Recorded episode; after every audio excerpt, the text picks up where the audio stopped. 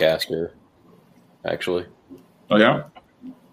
Yeah, yeah. I had um, I had some grant money from um, a thing I'd done at the university. That I had to. It was one of those thing deals where if I didn't spend it, you know, Yeah. pretty quickly, I was going to lose it, and so I I bought. Um, I'm teaching a podcasting class next semester, and so Oh, I bought a, a RØDECaster setup and gonna play around with that some during the summer, and you know, some ideas for what I can do.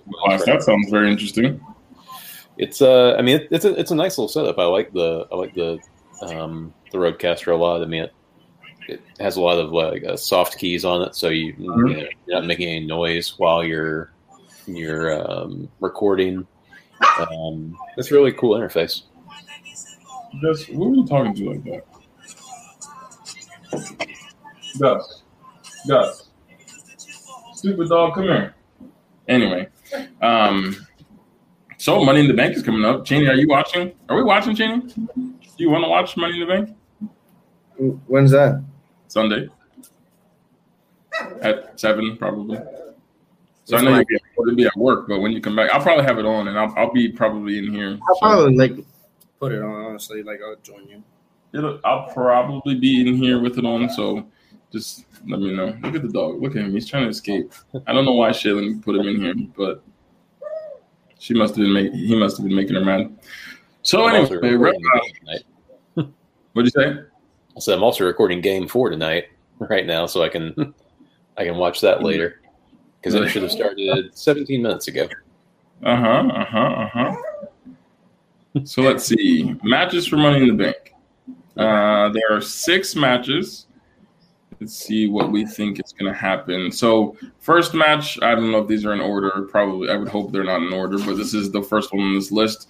Uh, you've got the Money in the Bank ladder match for the men. You have Ricochet, John Morrison, Riddle, Drew McIntyre, Big E, Kevin Owens, and uh, King Nakamura, and Seth Rollins. A lot of people. Eight eight superstars in the uh, in the Money in the Bank. Lowey, what do you think? What do you uh, what are your predictions for that match? Who is going to win the men's Money in the Bank match this year? Uh, I mean, this is this is a tough lineup for the the men. You know, I, I don't know. There's an obvious winner out there, but then I feel like they've I feel like they've purposely gone out of their way with the men's Money in the Bank ladder match the last couple of years and tried to sort of swerve people, keep you from knowing who was going to win. I mean, I I don't think anyone had Otis winning the the match last year, and Did he did he get to use his? Did he use it? No, no. So he lost the Money in the Bank briefcase to the Miz Oh, that's right. pay per view, and then the Miz cashed in shortly He thereafter. by Bobby Lashley. I, that's right. Mhm. Um, Oh, such so- a waste of it's such a waste of I hate when they do stuff like that. Yeah, I, I mean, I think they were figuring they it would elevate him just by him having the the briefcase, but they never really Mhm. intended for him to use it. I mean, Mhm. um, you know, if I if I had to if I had to pick here, I would imagine that it's probably going to be Riddle, just because then they could do a lot of really interesting things with Riddle. Um, not really understanding why Randy Orton is irritated by the fact that this, this guy Hmm. basically took what should have been in Randy's mind his spot in the match and Interesting. then goes on to win what should be his Money in the Bank briefcase. Yeah. and you know, it, it could set up um, some potential feuds there. Um, I mean, I can see that that storyline sort of playing out. Um, I could see.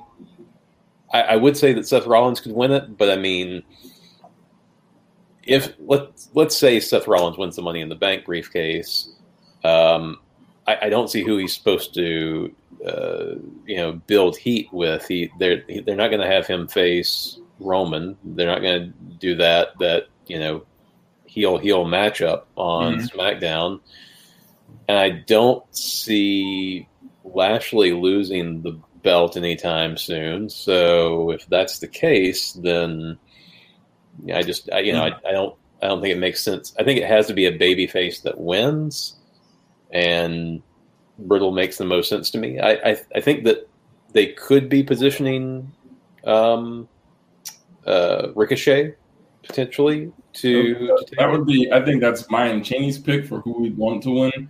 Although it, I think it would be the only chance they give it to Ricochet is if they have him planning to go against Bobby Lashley and mm-hmm. winning because he's not. I mean, Roman Reigns is too big. I think they're building up for a potential John Cena match at SummerSlam. If that really happens, and they're not going to put it on him, and he's certainly not going to challenge John Cena anytime soon. So you've got that side of the storyline that seems like it's already being taken care of. And so on the on the flip side, you know, I as much as I think Bobby Lashley could lose to Kofi, I think that they've done a great job of making him look like he was going to lose. But I, I don't. I would not be surprised if um, if Kofi loses this match.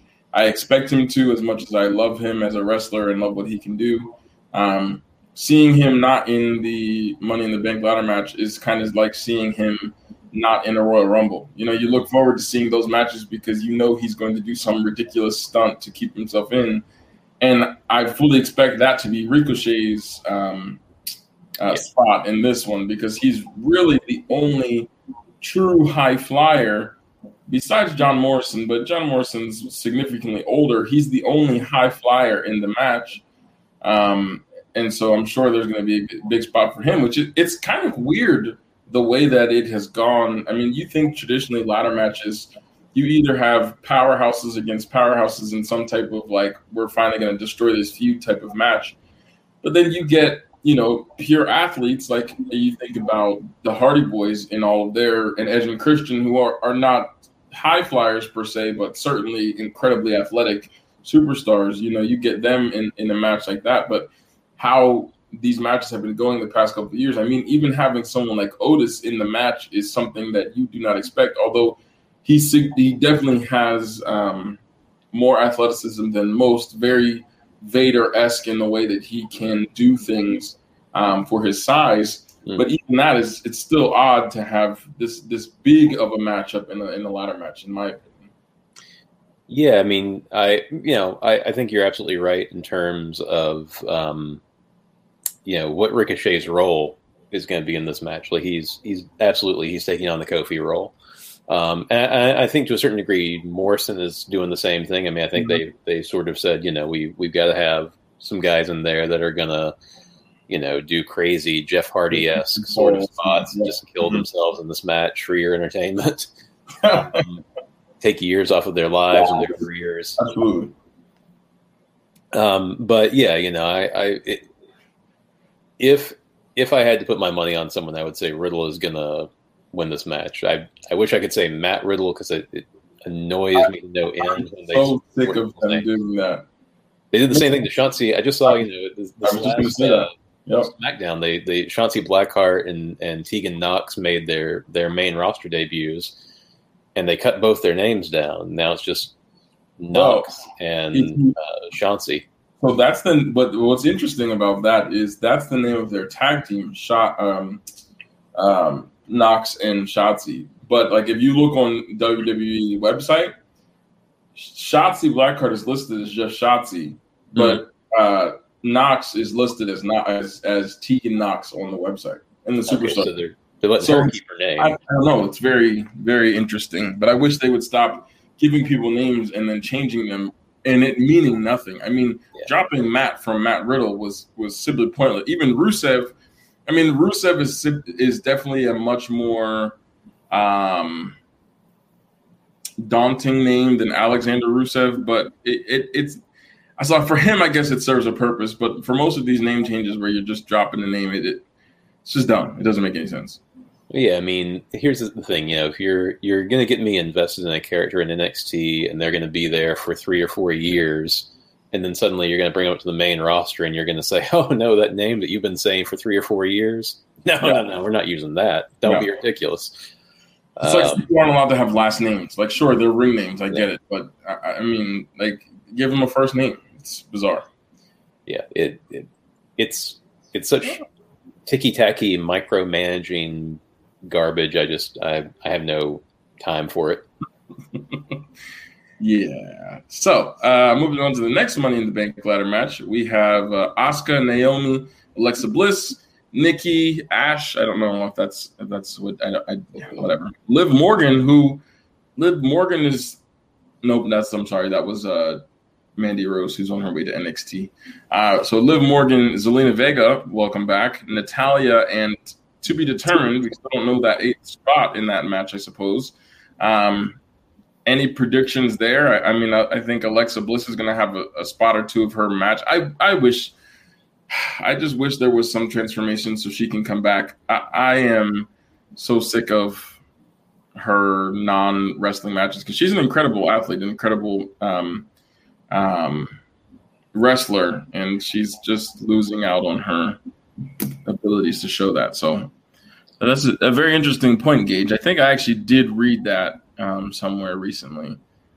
Yeah, he had to admit to um, well, so there were a couple of things. He had to admit to a, uh, a, a scandal where it became very obvious he had cheated on his his wife with uh, um, another wrestler, and I think the the same wrestler who posted some screenshots that made it clear that he had been doing that had um, accused him of um, of raping or sexually assaulting her um, while they were both on the indies, and and I mean he denied that, and she said that he did do it.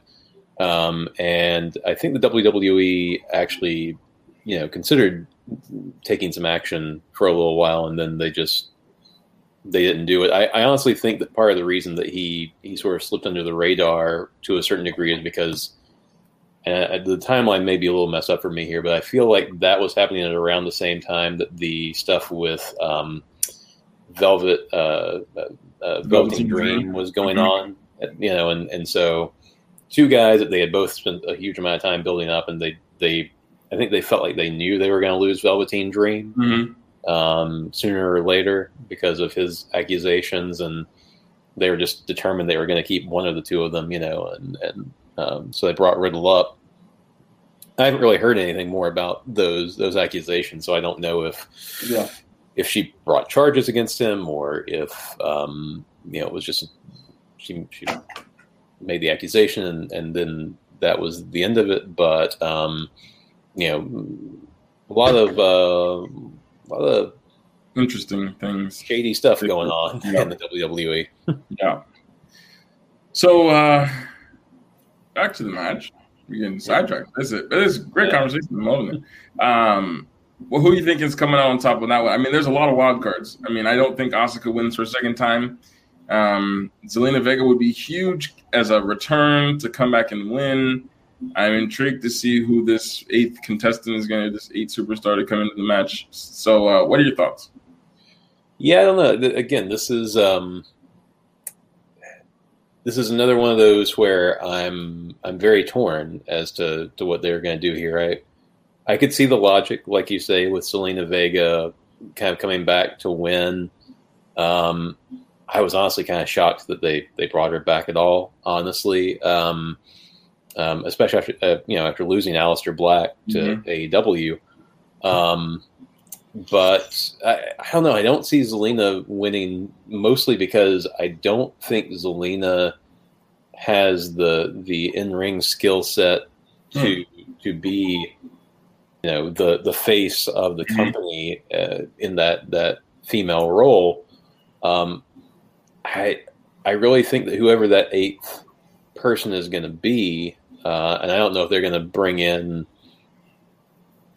some some Hall of Famer, some legacy star, maybe Beth Phoenix comes in or somebody like that. Or that Sonya Deville is going to get back to wrestling, and then she's just going to take that spot for herself. You know, that would actually kind of make a little bit of sense to me, given the way that they've sort of handled her the last few weeks on SmackDown. I mean, mm-hmm. they because she's been doing this thing where she comes out and she just sort of unilaterally says, "I'm giving a spot in the match to this person," which was such an odd change from her as a full-time performer to all of a sudden this managerial role without any announcement that it was happening. It's kind of like Adam Pearce becoming that on-screen personality kind of randomly. So a lot of random, unexplained happenings in the WWE these days. But I mean, I, I, could see this that being like a kind of a slow build to maybe her her turning heel and you know returning to active competition. I mean that that that could work. That could be fascinating, but there's really no one in that that match that I look at and go, oh, that's an obvious Sure. choice for for who's taking this, and I think it especially gets thrown up in the air a lot because of the the Bayley injury. You know, this this ACL tear or uh, whatever it was is. Um, I mean, I think that just kind of throws the the whole thing Yeah. completely up Yeah. in the air. Maybe this is uh, Becky Lynch's return. Maybe we'll see her as an eighth spot, and she's coming back. I mean, that's Mhm. because we know she's coming back. We know that return is coming soon. There's rumors of it happening at SummerSlam, so I guess we'll see. However, I mean that would that would really be a shock to I think to most people. You know, she comes back and reclaims her spot as the man, and she could have a great program with Bianca Belair. She could also have a great program with Rhea Ripley who I'm hoping there's a clean finish to that match, jumping kind of to the next match on the card or on the predictions at least. Um, you know, Rhea Ripley and Charlotte Flair, who can't seem to have a clean ending in any of their matches. I, don't know. So you know, that would be fan- it would be fascinating in either direction they would go. I think they'd probably put her for the brutality aspect against um, Rhea Ripley or that caliber, even taking the crown from Charlotte if she does win there would be that animosity. Although we've seen that match played out a hundred different ways, a hundred different times, so I think it would be interesting to see her and Rhea Ripley go head to head. Um, but also, you know, you got Becky Lynch coming back as the heel character she was against the babyface Bianca Belair, and you've got two incredible athletes who can do a lot of different things. Although the more and more I watch Belair's matches, I, I, she's making a lot of like there's a lot of botched finishes in a lot of these matches. I mean, the hair at um, Backlash, I think that we had briefly talked about that um, at, in our personal communication. Um, I, I, that botch where the hair was supposed to be wrapped around and she missed that. There was a botch in the and Hell in the Cell. There's a lot of. I'm not sure if she's just getting too excited. I'm not sure. Maybe it's not her. Maybe it's someone else, and they're just not working well. But she's she's making a lot of mistakes, at least from the outside looking in. So maybe it is this time that she's going to drop her her championship. Oh, I, I don't. Well, I mean, I, I mean, it is possible. I don't. I definitely don't think she's dropping the um the title at Money in the Bank. Because I mean, I I can't see them putting the title on to uh, uh, Carmella. I mean, she just she has practically no no Right. heat on her right now. You know, I, that, that match has moved to SmackDown, right? yeah, that's moved to SmackDown. Yeah, yeah, yeah. Um. So yeah, sorry, I called it a Money in the Bank match, but it's now it's technically No. not. I No. mean, Not any, technically not anymore. It was supposed to be, but right. But- Yeah, you know, here, here's the thing. I, I think that, uh, I mean, Bianca had one of the great matches, you know, uh, of all time in at, at WrestleMania. I mean, it was a, a terrific moment for both her and Sasha Banks, and um, just incredibly well wrestled. Um, Yeah. you know, I, I don't think that they're gonna. I don't, I don't think they're gonna take the belt off of uh, Bianca for a while. Um, it's really gonna take, um, you know, somebody special coming back. I think to, to to take the belt off of her. Whether that is, you know, like you say, Becky Lynch coming back and and taking it off of her uh, would be very interesting. Although I think it would be a, I think it would be a huge mistake to bring Becky back as a heel. I mean, when Becky Lynch comes back, uh, she is going. Uh, you know, it, it's going to be a gigantic pop. I mean, like just just a huge pop for her.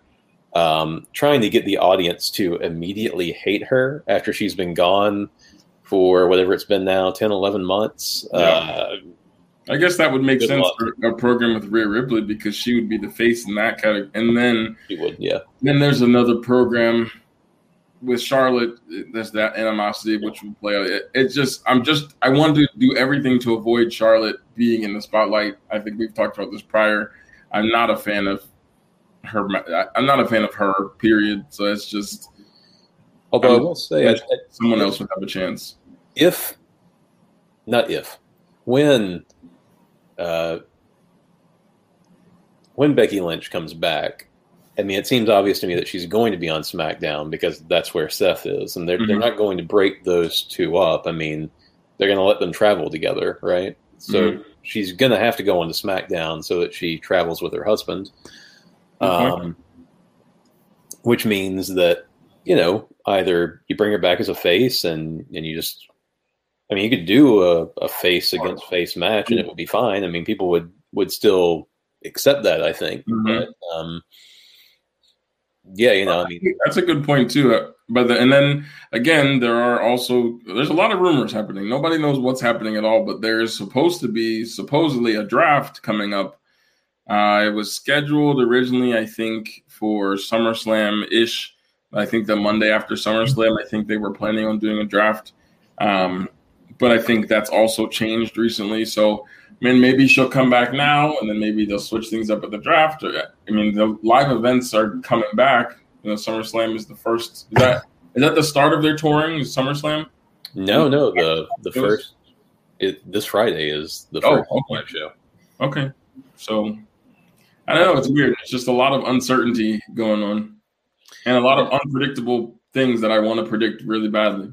I mean, that, honestly, that's that's what I'm looking forward to about Money in the Bank more than anything else is that you know whether and and for SmackDown as well. I mean, this this Friday SmackDown is just going to be uh, you know incredible because the first time you put a, a full live audience in front of them, I mean, you know, you you could bring the absolute worst wrestlers out there and have the the most terrible matches you've ever had in your life. People are that crowd is going to be Mhm, white hot. I mean, just blazing hot mhm. for whatever happens out there. And then especially, you know, you put money in the bank the the not the next night, two nights from then uh, on Sunday. Uh, you know, you're, it, it's going to be really interesting. I, I think it's going to be instructive for a lot of what happens to the company over the next couple of months because, to a certain degree, you know, they've been, kind of been flying blind. I mean, it, it, you haven't had live reactions to any of the moves that they've made for the past year. So guys that they think are over may turn out not to be over at all, and people that they thought weren't, you know, working out Mhm. may actually kind of rise up the ranks. We'll see.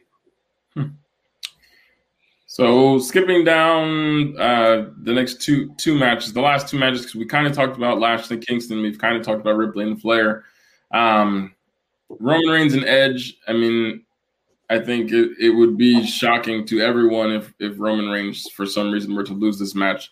There's too many rumors about John Cena coming back and that that program happening. I think he has to have the championship in order for that program to really mean something. Um, and so th- there's really no way that Edge wins this. And the build for this match, incredibly quick. Um, I mean, a month, literally a month program to this match. I mean, I feel like it could have gone on maybe another month and then this gone at SummerSlam and, and been great there. I don't know what the rushed the rush was for, although I suppose they don't have a ton of I mean, but this is the thing. He he he's been so dominant. I want to see him dominate just everyone on the route. Just put him against someone just to say he's you know defending his championship. And I think that's a knock on. Well, it's creative in terms of Bianca Belair because she she doesn't defend outside of paper. I mean, she's wrestled maybe three matches since winning the championship. I feel like she's not on a lot of the the SmackDown episodes and just you know wrestling. She's not having she's promoing, but there's no matches that are happening at least in singles competition. And maybe that's you know protecting her from injury because of course that could happen. Um, and so they're they're protecting her so that she can be back when live touring happens. But I don't know. So so it's interesting. Roman is kind of the same way. You see him in tag matches, or you'll see him when the Usos are fighting. You'll see him come out and, and cause havoc. Um, but Edge just kind of came out of nowhere and they rushed the program. So I mean, it's going to be a good match. You know, probably I don't see Edge getting squashed, but he's going to lose. Um, Yeah, yeah. No, I mean, there's there's no way Roman loses this match. I mean, he's he's uh, well, I, I don't know. I'll I'll back off of that a little bit and say it's possible he loses the match. There's no way that he loses the belt. mm, um, you know, I could see a DQ finish here. I could see a count out finish, something like that, where if I if they want to get the program out like you're talking about the SummerSlam, you know, they could they could give Edge some sort of you know win where he could he could then go back on and say, well, technically I beat the world champion yeah, or the universal champion, I should say, but you know I got screwed out of the belt, blah blah blah, and and extended out to SummerSlam. But they're not taking the Roman Reigns is the hottest thing they have in this company right now. They're not taking the belt off of him. Well, I have, I have a question for you because you are, by all for all intents and purposes, the largest wrestling aficionado I've ever met in my life. Um, and so there are there are two endings that were completely botched that really annoy me, and, and then I just have questions of one, the Kevin Owens match. I mean, the referees are supposed to call the match regardless of how the ending is supposed to happen. If something, if a mistake happens, they're supposed to call the match fairly, right? And, and so that match at I don't, I think that might have been Backlash. Uh, the ref stopped counting because Paul Heyman and, and Roman Reigns messed up. They couldn't get the handcuffs off, and the ref just blatantly stopped counting. And then we had 45 seconds of watching them awkwardly struggle to get the handcuffs off, and they jumped in like nothing happened, like the ref hadn't already gone through the six count. Um, so that I mean, I get it. They they they didn't feel like rewriting the story. They didn't call the match. I don't know why that match was stopped and called that way, but going on from there at WrestleMania, why is it that Roman was considered the winner of that match? Because the ending of that match was Daniel Bryan, Edge, and Roman. And so the pin, I mean, I, I get we've seen double pins happen a million times before. It happens all the time. Um, so it's just intriguing to me that uh, I guess I guess now that I think about it that way, are you you're you're suggesting that technically Daniel Bryan should have also won the match because he pinned. I mean, I, I can see the logic there, but I, I think that um, I mean they listen they they've got a, a bit of um, this is like a, a, little bit of wrestling logic, right? Um, a double pin can occur when they want one to, but there's also been there have also been examples of wrestlers who to show their dominance would um, they'd have a a jobber match and it would be a handicap match where they pin two or three jobbers at one mm. time mm. just to prove you know how dominant yeah. they were yeah and i think that's you know they certainly didn't want edge and daniel bryan to seem like jobbers but they they had set in their mind that one of the ways they wanted to show the dominance of of roman um, was to have him pin both of them at once, and and because he was the guy that was on the top of the pile, you know, I mean, who whoever's on the top of the pile uh, wins in this case. I guess um, I guess that I, I, I don't know why I didn't think about it that way because we've seen double pins, for example, as you explained, a million and a half times before, but it just seems so wrong to do. It's, it's just it's annoying. Here's here's the thing: if if Daniel Bryan, if like say this if Bryan Danielson hasn't been at the end of his contract and had re-signed with them, then I think they probably would have gone a slightly different direction with it, and maybe he would have said, "Well, you know, technically, I pinned mm. Edge and you pinned me, but." You know, mm-hmm. they, they could have made an argument, I suppose, for for you know Daniel Bryan having more matches down the line, but I mean, they, they knew that Daniel's contract was going to be up in a matter of, of months and that he wasn't going to resign. Um, and so I think, you know, in their minds, this was, this was Daniel doing a favor on the way out, mm-hmm. which is, you know, from old school logic, is what you're supposed to do. You know, you're, you're about to leave.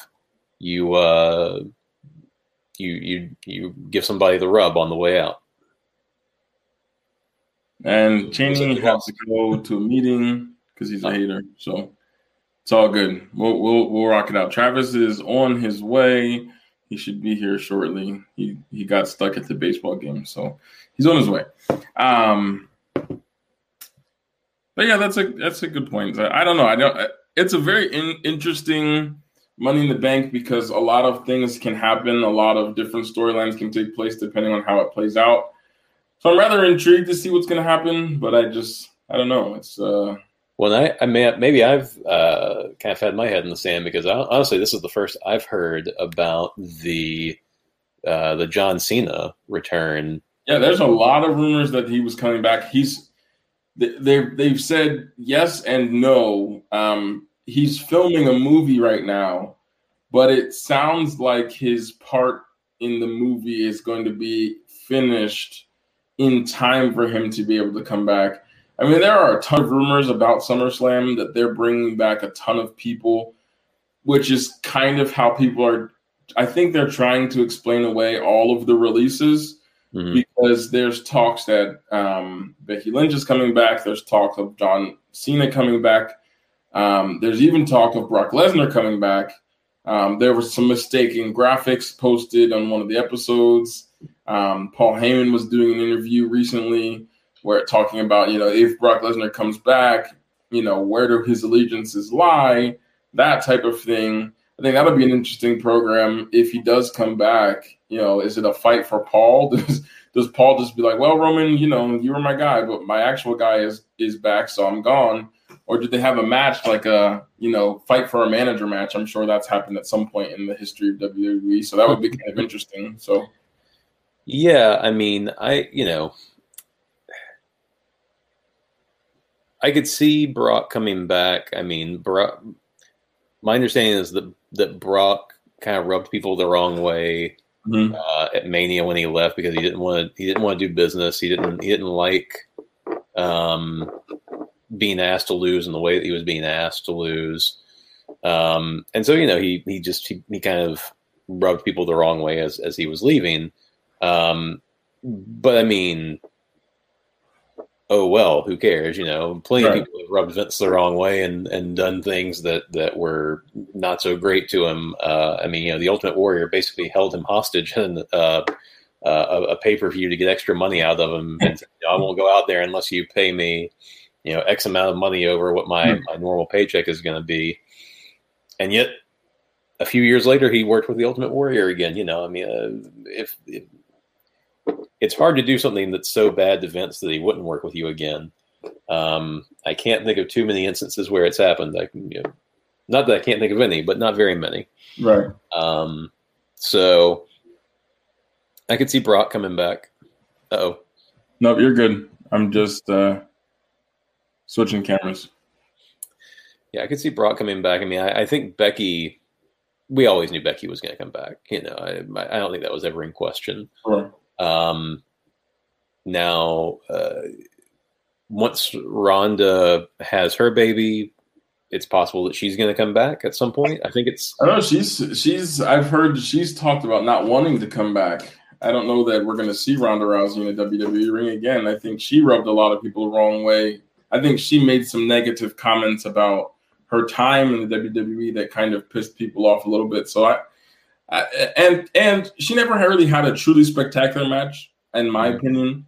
She was there, but you know, I think that there's a lot of people that are already there that that can do the job of a of a Ronda Rousey. Um, well, you know, after that that fight a couple of nights ago, I would say once his leg heals, that uh, Conor McGregor might want to think about making the switch over to the WWE. No, he he might definitely. He's got the personality for it. That's for sure. It'd be an interesting. He, he uh, does and and I think it's fair to say that that Conor's real professional fighting career is is behind him. I mean, outside of you know weird exhibition kind of things. Yep, yep, yep. That's a good point. It'd be interesting to see if they can, if he would know how to reel it in. I mean, he's got he's he's got that, you know, I'll do what I want when I want to do it type of attitude.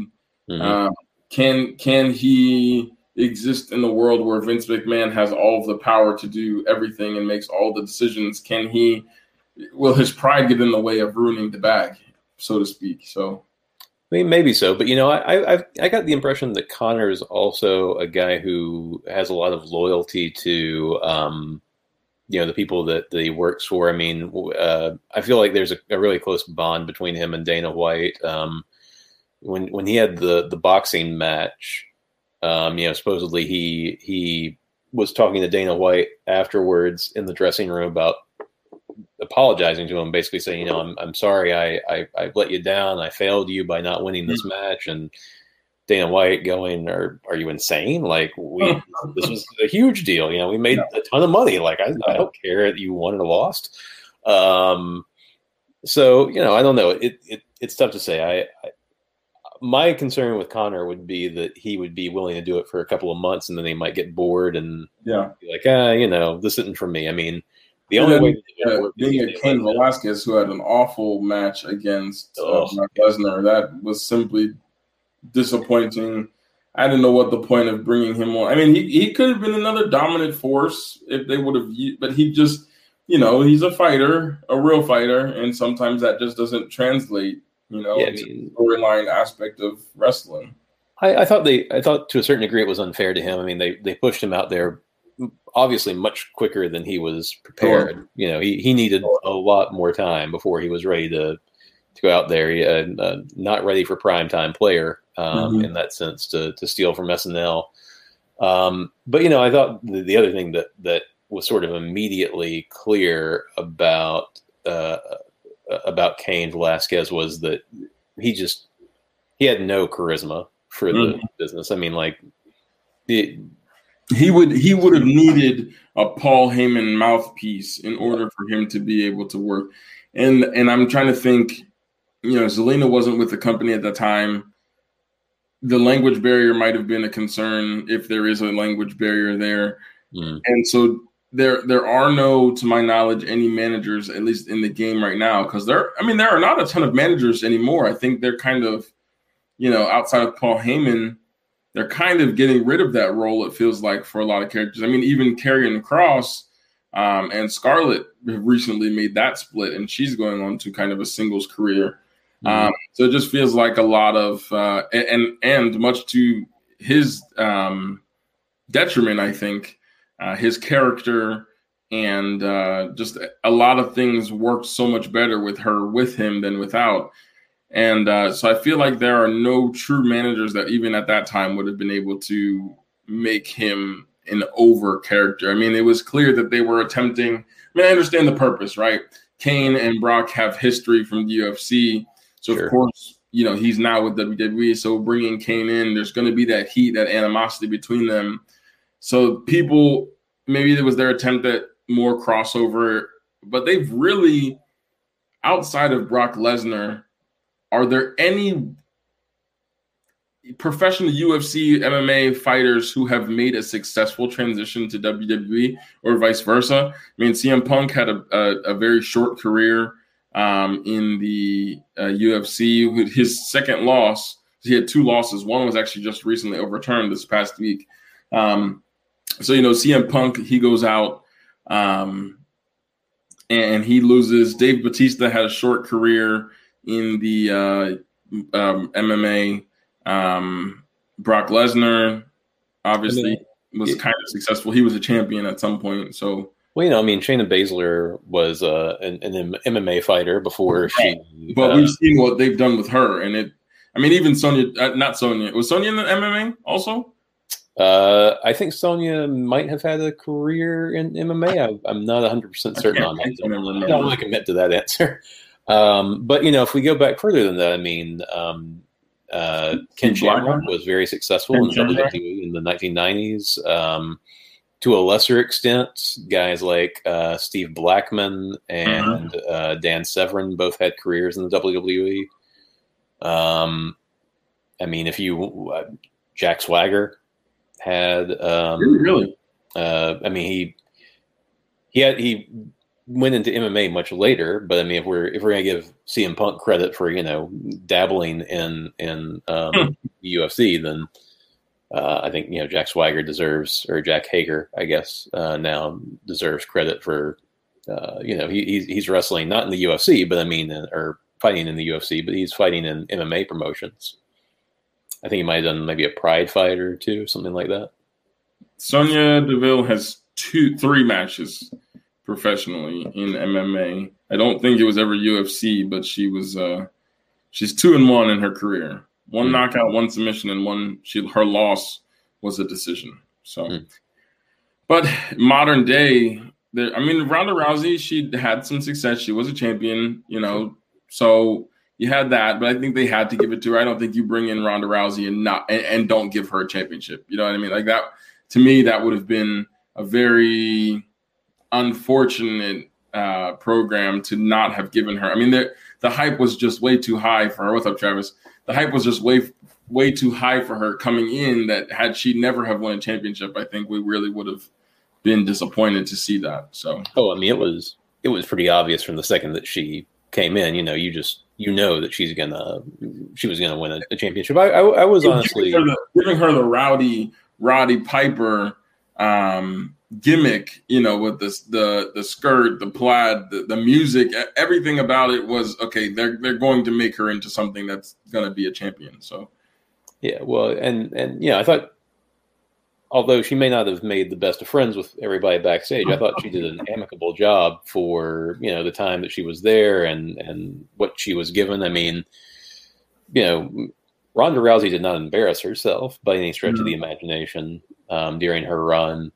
Um, but you know, I mean, to your to your point about there not being more people who have kind of crossed over from MMA, um, you know, I would tell you, look, if, if you're a young man or woman who has the physical ability at the highest possible levels to wrestle or to fight in MMA or to be a WWE wrestler, you're going to choose to work in MMA because you could fight two or three times a year and make a much larger amount of money than you'll ever see mm-hmm. in wrestling professionally. I mean, the you know the you can make if, if, at the very highest levels of MMA, you can make you know 10, 15, 20 million dollars a fight and I mean, you won't sniff that in your career. Undertaker, The Rock, they, they, might be the only Stone Cold, maybe the only people to have ever sniffed or come close to that amount of money wrestling. Yeah. Uh, compare that to having to to work 285 days a year. Um, you know, going all over the country and all over the globe in non-COVID times. Mm-hmm. I mean, one of those sounds a hell of a lot more appealing to me than the other one. Although I, I will say I, I, you can only punch me for real a couple times before the money is just not worth it anymore. Uh, I, I, you know what I get, what I, what I take a punch from Mike Tyson. Uh, now I wouldn't take a punch for twenty million dollars in his prime. I certainly would not do it now because either way, that's real life damage that I don't. The, the money's not going to be able to fix that. You know, so, so the injuries I will more than likely sustain in in UFC would be significantly worse than than most injuries. Not that things serious injuries don't happen in the world of professional wrestling, but you know, I, will take the I'll take the uh, less chance of dying from a kick to the head than uh, than the money. Well, yeah, you know, I mean, I, look, I I, have had that conversation with friends before. You know, like how much how much money would it take for you to let you know somebody yeah. like Mike Tyson punch you in the face? And it's like, well, I mean, I but, wouldn't let him punch me in the leg. He would break my leg in half. He would break right, yeah, my femur. There's no way I'm taking a punch to the head. No way. Not no. Do I get to wear headgear when it happens? Yeah. yeah. Know, can I? Can he punch me through a bubble? Can I? Right, yeah. Bubble wrap? um, little little two side stories here, real quick. Um, my my dad, uh, many years ago, um, when he was you know uh, living in Florida, he and Monty Sopp were on a um, like a softball team together. Um, played with each other for a little while. He had no idea who he was, of course. I mean, you know, he didn't have any idea that he was going to be a, a big deal or or care about the business in any way. Um, but anyway, I mean, he, he, played with him. Said he was a nice guy. Um, and uh, uh, I, I, have met Tito uh, a couple of times um, at signing. Super nice guy. Um, and um, I actually have his number in my phone right now um, because uh, when I was teaching a class on professional wrestling, I was trying to work out a deal for him to to come in and, and talk to the class, and so I've got a couple of wrestlers' numbers in my phone, and and Tito happens to be one of them. I, I remember uh, vividly remember Legends of Wrestling. I don't know if you remember that video game uh, from the early 2000s. Uh, I don't know what it was about Tito Santana, but I vivid. I mean, this is a memory I will never forget in my life. We're playing. This is probably PlayStation One, maybe early stages of PlayStation Two, and my sister, my younger sister, my dad, and I would play Legends of Wrestling all the time. And my sister's choice, for some reason, she is not a wrestling fan at all, but she was always Tito Santana, and she would always, always destroy us no matter what. Um, whenever she was Tito, she was getting that win. And it was really a, a shot to the heart there because I, I consider myself a, a rather large fan of wrestling. And to lose to her over and over again, who she doesn't even know who she has, is just it's a tragic experience. Tito Santana, maybe the definition of just a solid wrestler. No charisma, no flair, nothing special about him, but could just go in and, and give you a good wrestling match. well, you know, I mean, I, I, thought Strike Force was an excellent tag team. Um, I mean, really, really great tag team back in the 80s. And, um, you know, Tito was the sort of guy who, uh, when they broke that tag team up, unfortunately, um, he just he he kind of fell to the wayside a little bit compared to Martel. Um, but I mean, if throughout the rest of his career with the WWE, if they ever had a new guy they brought in, they wanted to see if that guy could work or not, they would put him in the ring with Tito. And then when Tito came back to Gorilla, he would either tell Vince either, yeah, that guy's all right, or we don't need this dude in our, our locker room. Because uh, Tito could wrestle you one time and figure out either, yeah, you can work, or you you haven't got it and you're not ever going to get it. Yeah, that's pretty cool. Uh, we have uh, the venomous duo. Are we taking questions? We will now. The show is officially over. Lowey, congratulations on the win. Uh, so now, as long as you both want to stay here, I mean, I don't have anything to do. I know it's getting kind of late, much later than usual. Um, but he did have a, or this venomous duo did have a question that would be interesting to talk about. And if you have more questions, throw them in the chat if you have time for it. As long as you guys are willing, we'll, we'll kind of chat around. Uh, so where do we rank JBL, John Bradshaw Layfield, all time? It's a, a, really tough question. I'll let you two take that, uh, take the lead there. Travis, you can go first. Yeah, I was never personally a big JBL fan. Um, even coming up as his time with Ron Simmons uh, with the APA, I, I, I never was a big fan of his individual, um, the, the JBL character. But I, I know he had, he was he was and correct me if I'm wrong. He was labeled as a hard worker, um, hard in the sense that you know he'd hit you and you'd feel it. Um, he was stiff for sure, um, but I I don't know. There's something about me that I've I don't wouldn't necessarily say I've grown to appreciate him over the years, um, but I think he definitely has a place in history, um, and he's he's part of that era, that transitional era. Um, that John Cena kind of held the mantle for, and they had some good matches together. And yeah, I, I, I wouldn't rank him high all time, but uh, he's a respectable uh, wrestler for sure. Yeah, I mean, listen, I um, I, I would I would fall into kind of the same area. I mean, I I definitely respect the um, the run that JBL had as the you know the billionaire sort of character, the um, the run he had near the end of his career. I, I thought it was really nice that um, you know a guy who clearly loved the business so much and and who had put his heart and soul into it, you know, got to have that really great run. And, and he, we talked a lot about guys who don't have charisma uh, tonight. Um, one of the things I can say about JBL is he had a lot of charisma to me. I, I just I felt like it, once he found that character mm. and it was so close to who he was in real life. Um, that he could kind of, of draw on that. It, things got a lot better for him. If anything, I felt bad for him that he didn't find that like 10 years earlier. Really? So he could have had a much better uh, career beforehand. But um, I mean, uh, all time list. I mean, he he's not even in my top, you know, 100 all time wrestlers. Um, like he's he's he's not that good. You know, it, once once JBL got in the ring, um, things could only become mediocre for me. Um, he wasn't terrible, but he was he wasn't great. You know, I mean, like the best matches he probably ever had in his life were with Eddie Guerrero, and 100 mm-hmm. percent of that credit goes to Eddie Guerrero. right. um, so, um, yeah, I, I know I'm, I'm being maybe I'm being a little rough on the guy. I, I, I don't mean to, to to you know be too hard on him, but I mean when when I think about top wrestlers of all time, I mean, I'm going back to like the 1940s and 50s and thinking about some of the guys that wrestled back then. You know, your your Lou Theszes and people like that that have to be included in there, and Frank Gotch and folks like that that are, you know, all time greats uh, to me. Um, I, I, will say one fun story about the stiffness of of JBL when he debuted at, at Survivor Series.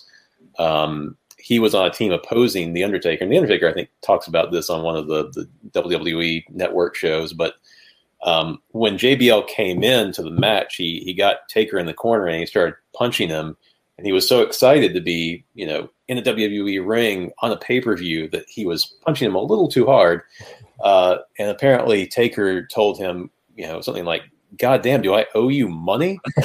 Um, and, and, he just told him, like, what you're going to do right now is you're going to go tag Shawn Michaels in, and I'm going to wrestle Shawn for the rest of this match. You sit your ass in the corner. And apparently JBL sat the rest of that match in the corner and thought to himself, well, it was a fun time while it lasted. I am going to be fired after this uh, because I pissed off one of the most powerful people in the company. So that's that was great. You know, I'll, I'll, I'll, look back on this night fondly. um, the start and end of my illustrious career. Yeah, yeah, you know, what, what was your WWE career like? Well, I punched the Undertaker too hard. now I bag groceries. You know, so what are you going to do? Um, yeah. yeah. But uh, but no, I mean, that didn't. That's not the way it worked out for him. Thankfully. That's uh. Yeah, they became good friends afterwards. Absolutely, they they they Taker didn't hold it against him for long, but in the moment, I think he was just like, "Listen, bud, like, yeah, I know you're excited, but I've been here for a while." And I get it. You know, stepping into the ring with Taker is like, you know, you, you got to be special because it once he, I mean, Ian, it was pretty clear from the beginning of Undertaker's with, with, that gimmick, and really he had success in every gimmick he had. I mean, even the American Badass had some relatively decent success because it just he is just that type of personality that you would believe looking at him all of 6'10 however tall he is and just the way that he's built the way that he looks the way that he talks you believe that he will absolutely beat the shit out of you no matter what. And, and so like any gimmick he he had pretty much you're gonna believe that he that that you're in trouble. So i completely understand that it was like you know that that nervous energy you get and just losing it. Um, in terms of the question, I, I, was never a JBL fan. In fact, he's one of my least favorite characters simply because I think he he led the way. I think that that his gimmick um, as JBL was so different than Bradshaw, and I, I actually liked Bradshaw as a character a little bit more in terms of just being that type of. I mean, I you know Bradshaw's like someone that looked like he could hurt you. JBL is like, well, you know, he's just kind of there. I was, in, in my opinion, as a wrestler, looking at the character. Um, but then I think that we we got unfortunately a, a ripoff version of JBL in Alberto Del Rio, um, who I also don't like very much as a wrestler. Um, but those characters seem so intricately linked, and, and you could see kind of taking one from another. And I, I, I don't know, just not a big fan. I think it's the pompous attitude that really just irks me a lot um, because it, it's believable. And I guess that's a great thing for the character work, but it, it just made me dislike them so much as a character. It was hard to appreciate them for their in ring abilities or lack thereof. I mean, I think that, you know, JBL uh, left a, a bad taste in a lot of people's mouth as a human being um, because of the way that they treated people outside the ring. Um, you know, he had a, a really bad reputation for being um, bully and, and for, for, mistreating people. Um, you know, the Mauro Ranallo situation was really awful and and completely unnecessary. Um, and uh, you know, I mean, I personally, I mean, I, I really liked Berto's in ring work. Um, I thought he was really great in the ring, but uh, man, as a person, ooh, Berto, Berto's real rough. An interesting question from a venomous duo here. HBK was his career better than that of the Undertaker. Um, I remember watching the end of the streak. It was the most heartbreaking night of my life in terms of watching wrestling. That I I I, I still won't understand. I, I can get the Brock Lesnar and losing to Brock Lesnar. I'm more surprised by the fact that Mark Calaway would take that loss and that he would decide to end this. What's interesting about the streak ending was the streak ended and it didn't mean anything for his career because he still wrestled after that.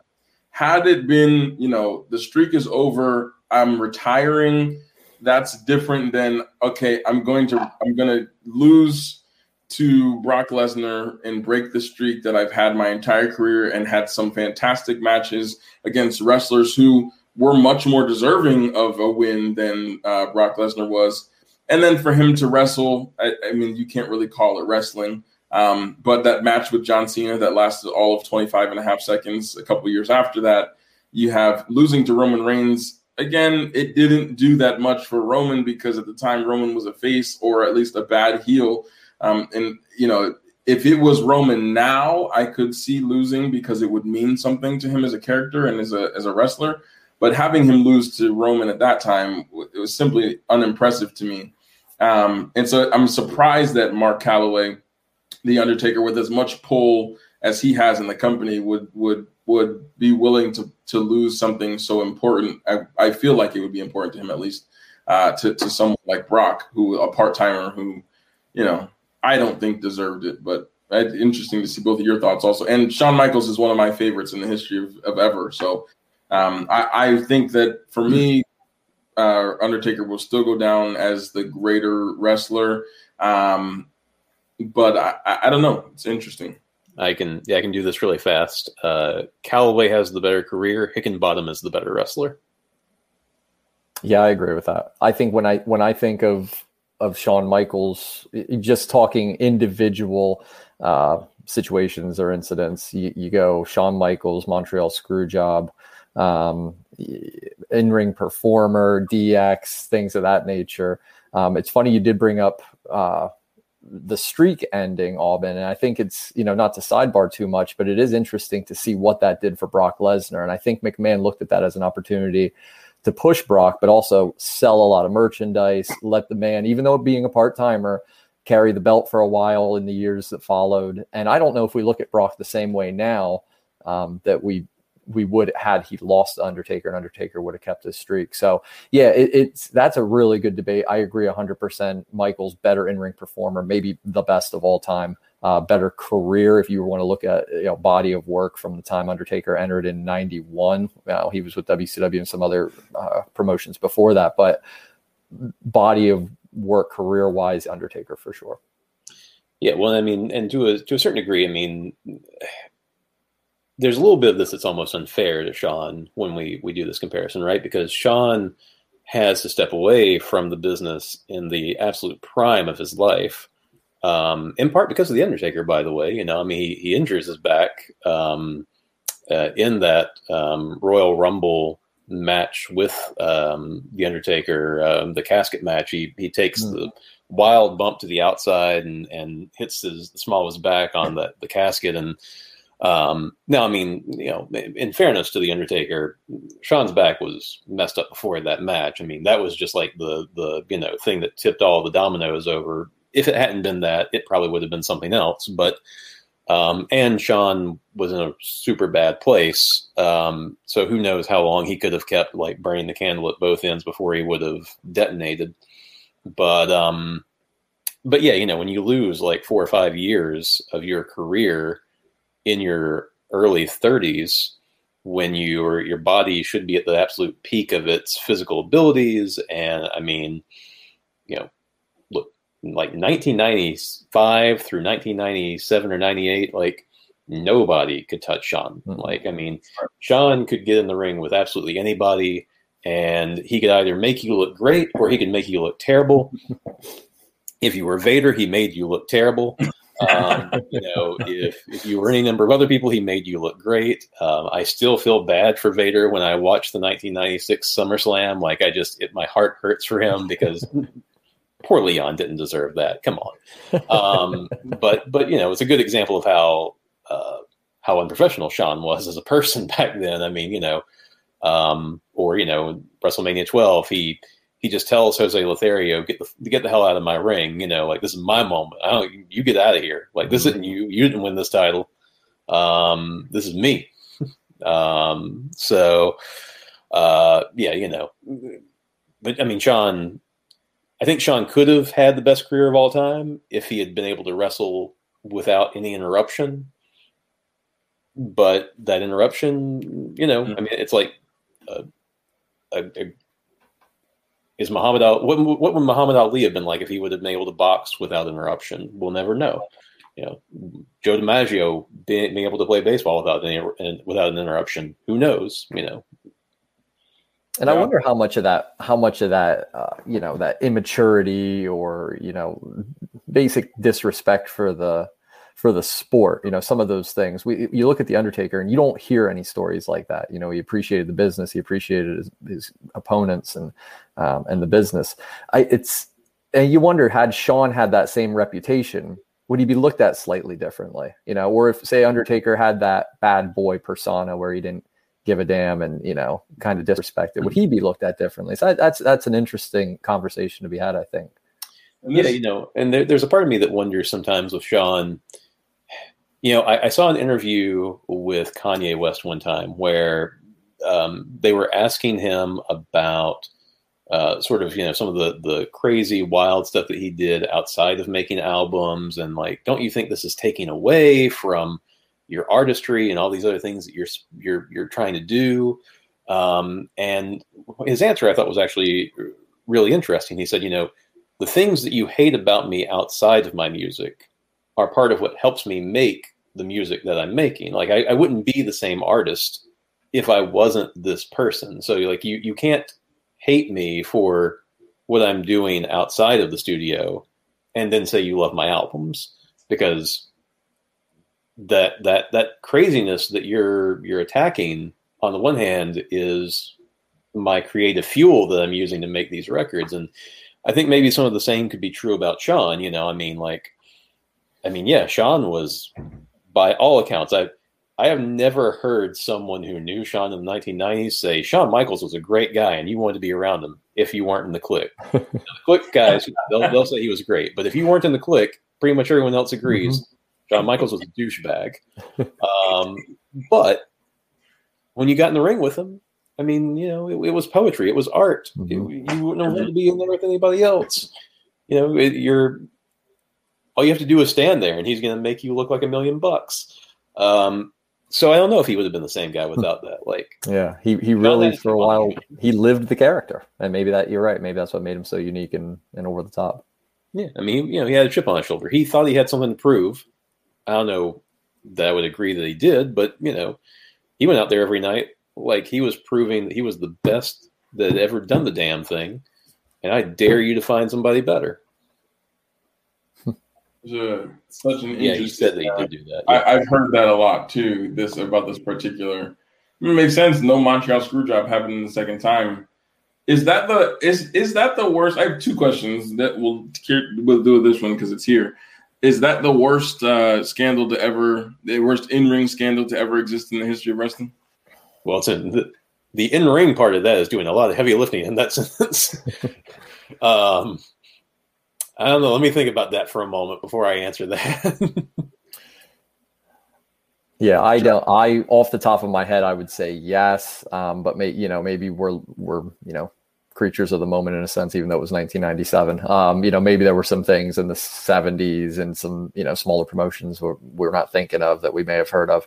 Uh, but, but I almost feel like back then people policed the, the sport differently. Had something like that happened in the AWA in 1978, somebody was probably going to die um, there was there was going to be a dead body in the locker room afterwards. Um, but you know, and that the only other thing because I just read an article on it recently was the uh, was the Jeff Jarrett Hulk Hogan uh, Vince Russo debacle at the end of uh, the WCW run, which I think may have been a work shoot. Still, there's a lot of questions about that, um, so that doesn't even necessarily hold a candle. But yeah, from from off the top of my head, definitely one of the most biggest in ring uh, things ever. Yeah.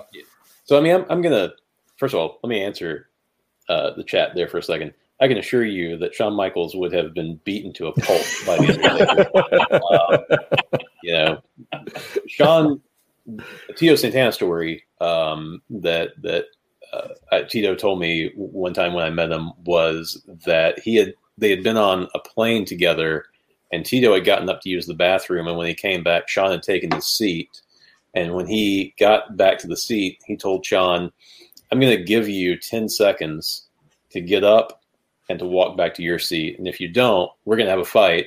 It's not a fight that happens in a ring. We're to have a real fight. And I think you both, I think we both know what's to happen if that goes on. And sure enough, Shawn got up and he did exactly what Tito asked because he knew what would happen.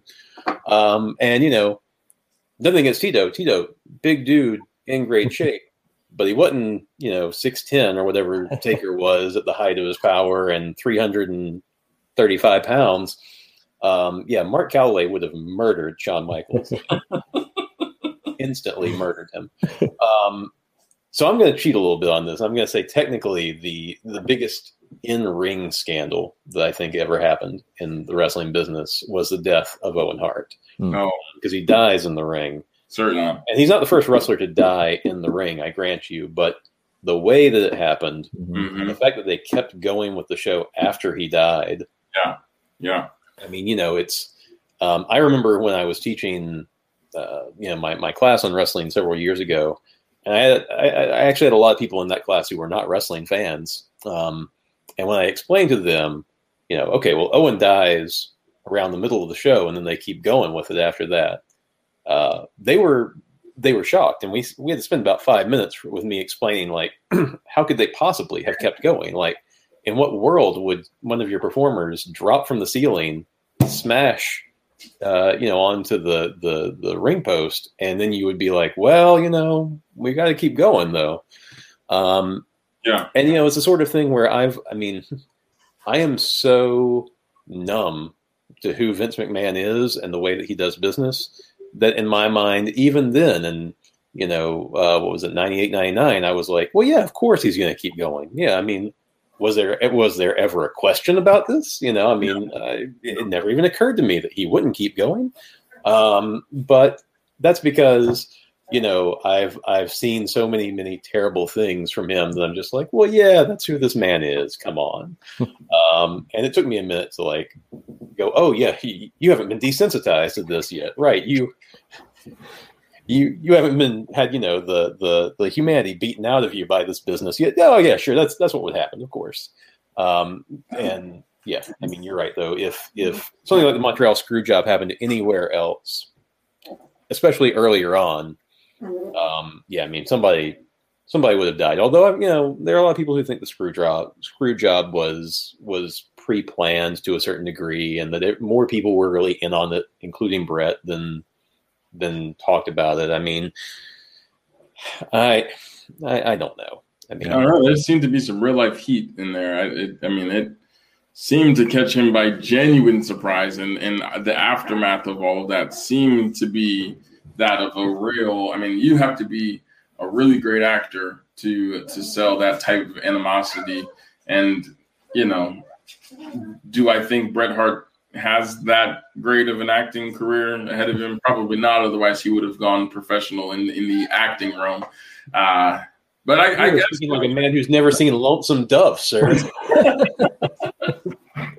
or his star turn on uh, Mad TV. Oh yes, his uh his voiceover work on The Simpsons. I mean, Yes, yes. The only other question that I had that I wanted that I want to cover real quick because it is getting rather late, but I'm having a great time. I really don't care about sleeping. Travis, I might be asleep if you come to the school tomorrow. I might be sleeping at enough. the table, but it'll be fine. Yep. Um. Uh, dang, what was the question? Oh, it goes back to a conversation we were having a couple minutes ago. Who is the one wrestler in your mind that uh, you wish their career would have gone better based on injuries, if injuries were never around, if they strictly could have stayed healthy, if there was any outside uh, of the ring things that held them back. But who is that wrestler for you that you feel like should would really have been a, a greater star uh, in the WWE? Injuries notwithstanding, personal life and in, in that type of stuff notwithstanding, who is your favorite in that aspect? Oof. There are a lot of answers to this I question. know. I know. I, I wanted you to go first here, so I could collect Uh, myself. I'll go, I'll go first so that you both can think because I had the question. For me, and this goes back to one of my all-time favorite favorite wrestlers. Uh, I am a big, big Jeff Hardy fan, um, and you know, yes, he had a world heavyweight championship at one point on SmackDown, I believe. Uh, but I feel like you know he battled with so many demons for so long, um, and that went from WWE, his time in TNA. I mean, there's that infamous match with um, with Sting where he came uh, under the influence to the ring, and and they simply had to end the match not the way that Hardy intended for it to be, but he was, I mean, in in no condition to be in a ring at the time, uh, and and he's battled with substance issues his entire professional career, even before I watched that the the Hardy's documentary um, years ago, and, and, that was really uh, very interesting to see. So for me, um, with as big a Jeff Hardy fan as I am, I would have loved to see what his life and his um, career would have looked like had substance issues and injuries never been a factor. I think he really could have been. Now, he didn't obviously have the size to be a Vince McMahon, you know, face of the company. However, uh, he certainly had the athletic ability and, and willing to put his body on the line at, at every turn to be able to do something interesting. I think. So I'm gonna I'm gonna cheat here. There, uh, I'll have two answers to this question. Um, my first answer would be Brian Pillman. Um, mm. I thought Brian was one of the transcendent talents of his generation. Um, unfortunately, by the time he came to the WWE, he um, he had already been in a, a, horrific car crash that, by all rights, should have killed him. Um, when you read about that car crash, I mean, you get through every line of it, and you're just like, how did this guy survive? Like, why why didn't he die in this? Um, so the neck injury that he suffered from that debilitated him to the point that he really couldn't do any of the high flying work that he was so well known for. I mean, you know, you watch him in the late 80s, early 90s, and the NWA and WCW, and I mean, he is just uh, phenomenal, you know. Um, and if he could have had the control of his body in 1997 or 98 that he had back then, and of course, then if he hadn't died, um, you know, shortly after coming to the WWE and had gotten to have a full career there, I mean, I just I think he would have done incredible things. Um, the other person that that similarly had a very short career in the WWE that I, I would have loved to have seen, number one, with full control of his body and um, with a longer career is uh, the Texas Tornado, Kerry Von Erich. Mm-hmm. Um, you know, Kerry commits suicide not long after coming to the company. Um, he did have a run with the Intercontinental title, but he could have done so much more. And um, he had not told the company that he only had one foot when he entered the WWE. He had been in a motorcycle accident and lost a foot, and he just didn't tell anybody. He had a, a wooden foot that he put in his boot to wrestle with. Um, but before you know, he lost a, a, a leg uh, or a foot. I mean, he was. You watch some of the stuff he did when he was working for his daddy's promotion in Texas, and he was.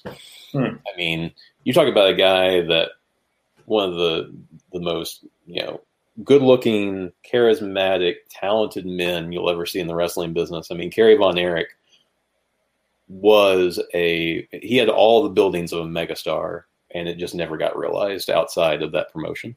Hmm. Yeah, Kerry Von Erich. I mean, they talk about him like he was a a god down there in the Von Erich family, but he was, you know, I, have I've read some stuff about him and just seen, you know, some stuff that he's been part of. I, I mean, I go back and forth. I guess it's not really injury related. I know one guy, um, he spent some time off just doing television um, when I was growing up. That I always thought I just don't know how this man wasn't. If you, if you do a Mount Rushmore, and that, that could be an entire podcast of its own if you haven't already done one of those, Aubyn. I think, um, I think we'll make it happen. That's yeah, I mean, I have a I have a uh, an objective Mount Rushmore, but then but this guy, if you're looking at just favorites, Mr. Perfect was one that I just don't know how he wasn't pushed to the moon. I know he did have he he did some injuries there in the in the early mid '90s where he was doing some managerial work for Ric Flair. He was on television in prime time doing fantastic things, but his his in ring ability, his mic work, his charisma, the vignettes that they did with him. It, I mean, it was perfect in my eyes. Um, Kurt Angle, I know battled some injuries, but I mean, he's a guy that I mean, I don't know if he could have had a better WWE career. Um, I guess one guy that I always remember being injured, but again had such an incredible career, and we don't even really remember him being injured, um, just with all the, different knee injuries. And I think we remember the comebacks more than we actually remember the injuries. Was Triple H? Um, he he battled through a lot of injuries over his career. Um, so yeah, injury. If you're if you're just looking injury wise, I don't really know if anyone comes to my head. I, I was sitting here like jogging my brain, trying to think you know, who who missed a big push or who was in line for something um, that an injury prevented them from from achieving, and I couldn't really think of anyone. But you know, it's just one of those things where when the podcast ends, I'll say, "Oh yeah, I remember that or that," you know. So, but yeah, those are some guys off the top of my head that I just think to myself, you know, could they have been bigger? I mean, were the, did they reach their ceiling? I don't know. I, I mean, I definitely agree that that Curt Hennig should have been a world heavyweight champion. I mean, you know, you one of the great talents of all time, and yeah, the back injury that he suffered in, uh, I think it was like '92, really just derailed him um, to a certain degree. But you know, the the story goes, uh, and I'm not 100 percent sure of the veracity of this, but the story is that he was originally intended to win the Rumble and face um, Hogan for the belt at WrestleMania six, and and then go over Hogan and become world champion, and that Hogan refused to drop the belt to him and to do a program with him because he thought it was unrealistic for a man his size to lose to someone the size of Curt Hennig. Um, and you know, Hogan had all the power you could possibly want in the world in 1989, 1990. So he can he can push somebody out of the way like that. Um, um, much like um, you know, talking about guys who didn't really get as maybe as big of a push as they could have in the WWE. Uh, Steve Austin refused to work with Jeff Jarrett in the WWE because and this is true, he didn't like the way that he came off the ropes. Hmm. Wow. He thought that he looked weak when he hit the ropes. And he said, I won't work with a guy who can't hit the ropes hard. Hmm. And that was the end of Jeff Jarrett's push Yeah. as number one guy.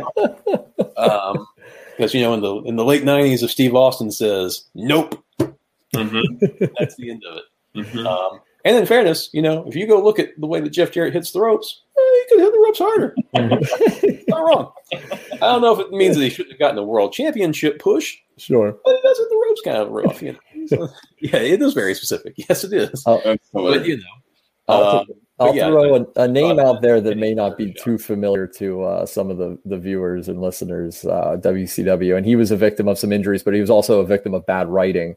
Uh, Mortis, who then became Chris Kanyon, uh, fantastic in ring performer, had some unique mic skills. You know, he had some charisma, but he never really uh, achieved, you know, a, a level of success that we're familiar with. And I, I don't remember if he ended up taking his own life. I know he did die um, not too, maybe five years ago or so.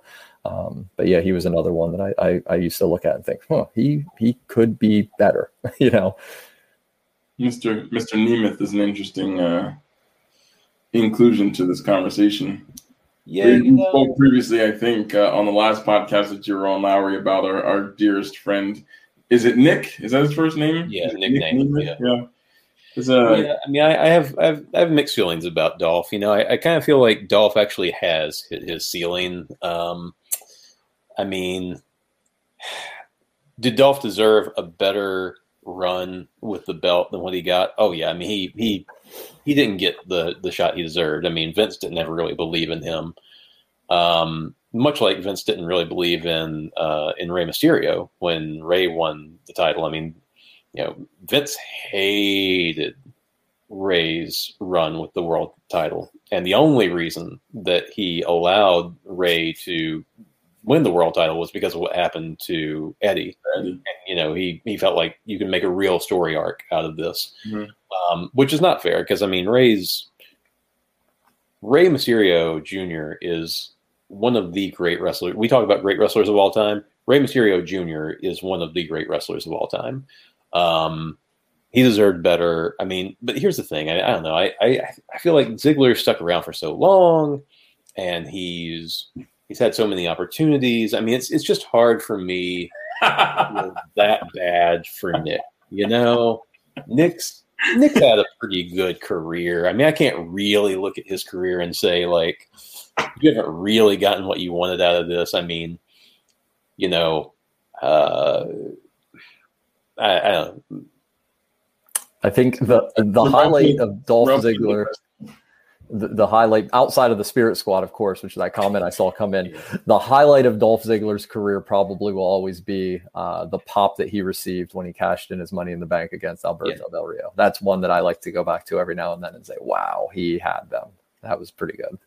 I think everything about Dolph Ziggler I hate the most is his storyline romance with uh, Vickie Guerrero because her voice her voice ruined everything that she ever touched, in my opinion. Uh, that excuse me will forever haunt my dreams and nightmares. Uh, and so with Edge, with Dolph, every storyline when she was being the overbearing general manager, I, I, I just could not attach myself to anything um, once that once that was uh, once that storyline was in place there. But I'll also say one other guy that I feel bad for in his run was Shane Douglas, not in his 1995 run, but in his 1990 run with the WWE. He was actually meant to be a really big star. And if you go back and watch the 1990 Royal Rumble, he's one of the, like the last three or four guys in the the ring. Goes for about forty five minutes in that rumble, something like that. Don't quote me on the, the times here because I'm having to spitball this off the top of my head, but it's somewhere around there. He he you know he had one of those runs where it was very obvious they were trying to make the point that like this is a really great guy. He's going to be a big star for us for a long time, and we want you to remember who he is. And unfortunately for him, uh, Shane's dad got really sick right around this time, and he had to stop wrestling for a little while to go home and take care of his father, and it just really derailed all the momentum he had. He he never got back on track from it. I mean, he had a great career in ECW, did a lot of cool things.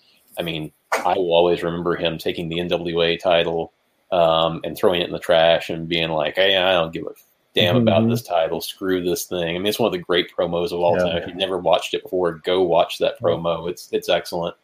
Um, and you know, I mean, yeah, Dean Douglas's work was terrible, but the Dean Douglas character sure. was terrible. Um, and and yeah, I mean, he he got shit on mm-hmm. in that run in the WWE, but I mean, he got on the wrong side of the Kliq real fast, and and he just it, it he had no chance after that. Um, but Shane Douglas was a better wrestler than he was ever given credit for in the major promotions. Yeah, he had some he had some some really good matches um, in ECW actually with Taz. Him and him and Taz went back for the world title for maybe even over a year back and forth. They had some good matches. Um, but yeah, the, he you want to talk about a guy that's been on the wrong side of history, got on the bad side of the Kliq and the bad side of Ric Flair. I mean, it, those are two uh, two entities. It's really hard to come back from there. yeah, and I mean, and he he was in a great tag team with um, Ricky the Dragon Steamboat um, when he was in WCW. Fit, you know, did some really great work. I mean, really really good stuff. So I mean, I, I feel like people sleep on early Shane mm-hmm. Douglas, and yeah. early Shane Douglas was a hell of a lot better than he gets given credit for. Yeah. Well, gentlemen, we have got about two podcasts here. I think I'm going to end this and uh, take the beginning 45 and then the last hour and a half, and I'm going to post that as its own episode outside you think you know. So thank you guys so much, and I will most definitely be contacting both of you and Sorrell. Maybe you'll be around for the next one uh, where we can, and Cheney, who will actually hopefully be here for the next time, uh, be able to cover the uh, Mount Rushmore wrestling. That sounds like a fascinating conversation to have. So start thinking now your Mount Rushmore of singles competition uh, and your, your Mount Rushmore of tag competition, uh, because I think that is a truly fascinating conversation to have. So be prepared for that. We'll get our schedules worked out and try and figure out a day to make that work. So, Travis and Lowey, thank you so much for joining the show tonight. This has been more than I ever imagined, and I hope you both had a good time and are willing to come back again. Absolutely. Absolutely. Thanks for having me. Yeah. All right, guys. This is Gus. And Gus says, good night. See you guys, everybody. Thank you so much. See you later, everybody. Take care.